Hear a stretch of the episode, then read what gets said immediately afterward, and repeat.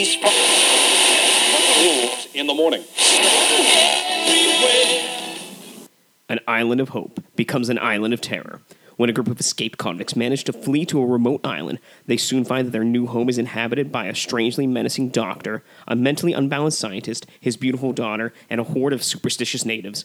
The tribesmen say that the doctor has created grotesque half human creatures for evil, secretive purposes.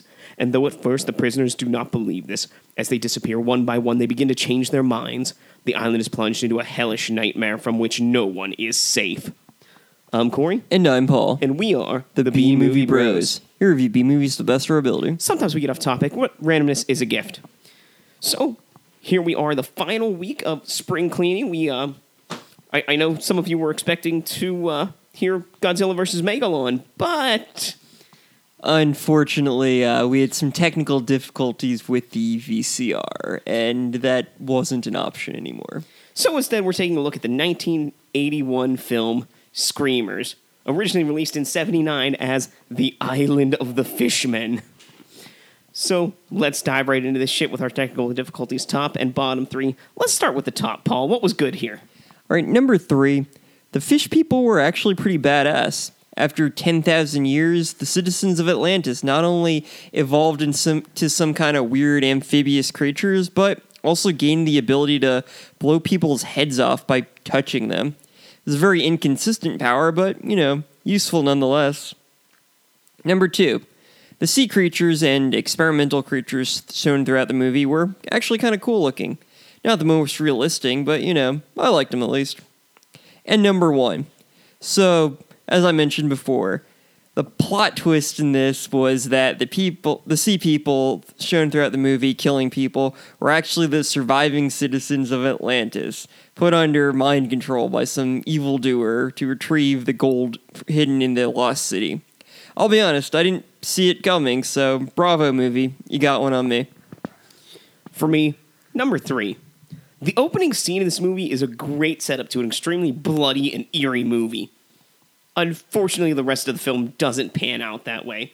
There's not as much head explosions and throat ripping outs as I would like to see, but, you know, it keeps on chugging. Number two. To me, the sea creatures were awful looking. They seem like rejects from a 1980s story arc of Doctor Who. And you know what? It's actually hysterical. Like, I love seeing them on screen. It's like, we know this is shit, but we're proud of it. And I can get behind that. It's like they were just clearing out all the extra suits of like Doctor Who or something. They're like, you know what? We're not going to let these go to waste. We're we're going to let them have their day. And well, they had their day. And for number one, I, I I agree with Paul. You know, it was all just an elaborate plot to rob the lost city of Atlantis. I honestly didn't see that coming from how the movie started. Up until the point that they like got in this this submersible and started going down to the sea, I'm like, no, no, it's not Atlantis. It can't be. But but it was, and it was it was actually a pleasant surprise. I was like, wow, this movie pulled one over on me.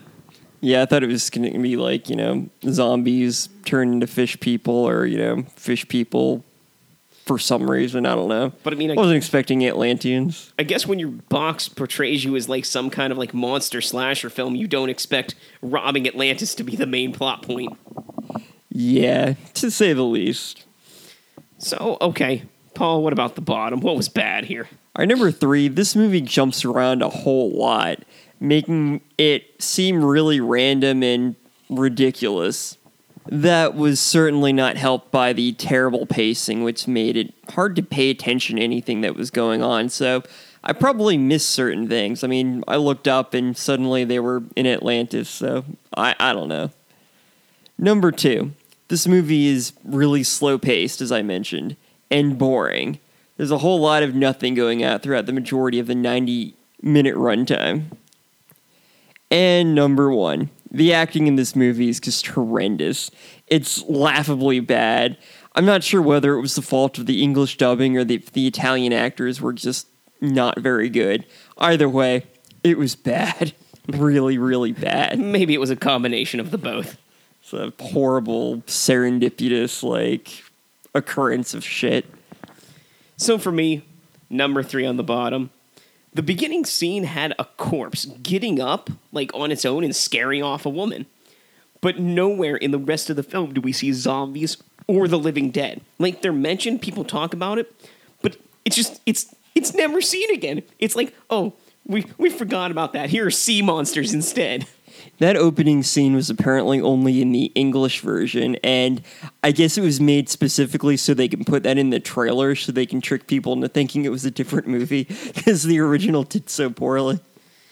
Number two, the sea monster's power levels seem to fluctuate from scene to scene. Sometimes they explode body parts at a single touch, and then sometimes they just like mildly scratch somebody like a newborn kitten trying to play. Like, what what the fuck is going on with these monsters? Are, are, they, are they actually capable of murder, or are they just like playful children? They hit their limit breaks early in the film and used them up. And then number one, the box art and tagline on this VHS have nothing to do with the film. It's a man with no skin whose pants are falling off and says, They're men turned inside out. And worse, they're still alive. No one is or gets turned inside out for the entirety of the goddamn film. It's all lies. Like, what the fuck, guys? Like, put a sea creature on the front of here. I put an exploding head. I don't care. Don't put something that has nothing to do with the movie. Yeah, I think the um, person getting turned inside out is actually only in the trailer and and isn't in the film at all, or have anything to do with the film. This was uh, very deceptive marketing, to say the least. I mean, I've seen movies with like deceptive box art, but at least it's deceptive box art that has to do with the movie. Like a badass CGI Bigfoot like punching zombies in the face for a movie that's like Bigfoot versus zombies. I mean, they have a terribly costumed Bigfoot fighting like people in zombie masks in the movie, but at least it's Bigfoot and zombies. No, Yeah. no screamers, nothing. Not even close. In No. fact, there weren't even all that many screamers after a while. There weren't even men's pants falling off. Like, come on now. You even got that wrong. All right, I, I got it. We got to just move on. It, uh, the dialogue was bad, but we got enough friends. We're going to have ourselves a good old fashioned quote war. Quote war. We'll quote this movie back and forth. You tell us who had the better quotes. Paul, get us started. Somehow, this seemed so much easier when we were planning it. I once saw you strangle an old woman in cold blood. I am the law. You're a very naughty girl. What a bright boy you are. The results of a madman's experiments.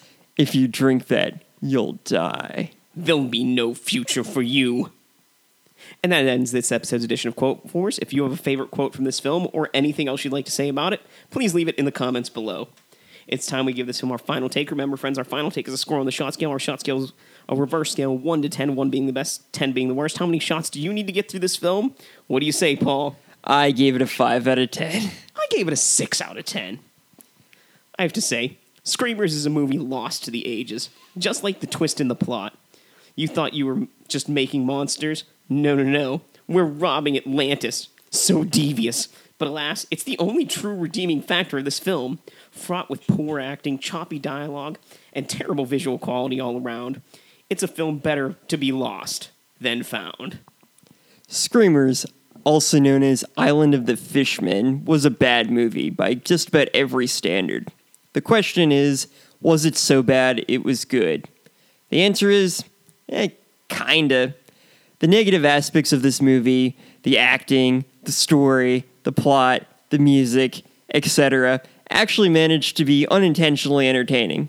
Unfortunately, the terrible pacing, bland and bland characters made it hard to enjoy all the shitty greatness this film had to offer.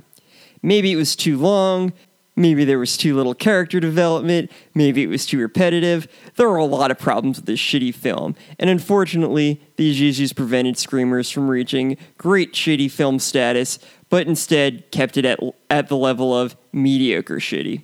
Not entirely wa- unwatchable, but not really worth watching in the first place. there you have it, folks. You know, and if you want to forget about this movie, then maybe we can give you some ways to drink away this flick. Drink away this flick. Come on and grab your drink. Let's drink away this flick. Bum bum bum bum. We'll give you some drinking games for this film, but remember, friends, drink responsibly. Number one, every time the creatures emerge from the water, take a drink. Number two, every time someone mentions or practices voodoo, take a drink. Number three, whenever Mustache Man threatens to shoot someone, take a drink. Number four, anytime the doctor asks a question, take a drink. And of course, number five, because it's spring cleaning month, every time something looks like it needs cleaned up, take a drink. Every time you see a dead body, take a drink. Every time someone is swimming, take a drink. Every time Mustache Man talks in an evil manner, take a drink. And every time someone's head explodes, take a drink. And those are your ways to drink away this flick. If you have thoughts about this movie or anything else B movie related, you can leave us a comment in either iTunes or SoundCloud. You can also email us at bmoviebros at gmail.com, like us on Facebook at facebook.com dash bmoviebros, follow us on Twitter at bmoviebros, or my personal Twitter at bmoviepaul. You can check out all our other content, including reviews, interviews, and chats on our website bmoviebros.com, where we have new shows each week. If you want to help support the show, consider donating to our PayPal or Patreon accounts. Links provided below. We've come to the end of May, the end of spring cleaning month. We watched five movies. Let's rank them real quick. For me, in the number five spot, Faces of Death. I honestly can't even remember the movie at this point. Number four, Screamers from 1981. It, was okay. Not what it advertised to be. It had its fun moments and a good twist, but that was about it. Number three, The Jitters. Hopping zombies in Chinatown, sign me up. Number two, Vampire Hunter D. Classic anime, over the top violence, but a lot of questions. Number one, The Midnight Hour. Made for TV movies at its finest, 1985, and Geordi La Forge reading the Necronomicon. Number five, Screamers. It had too many problems and it was too boring to be so bad it's good. Number four, Faces of Death. I honestly didn't like the film. I liked the concept, but I have some issues with the way it was made and some ethical issues with it. Number three, The Jitters. Hopping zombies in Chinatown. Well, alright. Number two, The Midnight Hour. It was a fun, made for TV movie, and I can't believe I said those things together. But number one was Vampire Hunter D, classic anime movie from the 80s. You, you just can't beat that, especially with hopping zombies and, you know, faces of death. So, next month is the month of June, and with school being out for so many children, we've decided to go and revisit some movies from our childhood. Yeah, it'll be a family friendly month. yeah. fuck yeah. So, you know, Paul, what's better than all of your favorite 80s cartoons? All my favorite 90s cartoons. No, Oh. all your favorite 80s cartoons together in one show. That sounds awesome. So, you might have guessed it. We're going to take a look at the 1990 TV special Cartoon All Stars to the Rescue. That sounds less awesome. So, until next time, friends, be brave, be alive, and be back for more. Get on my knees. Fuck, see,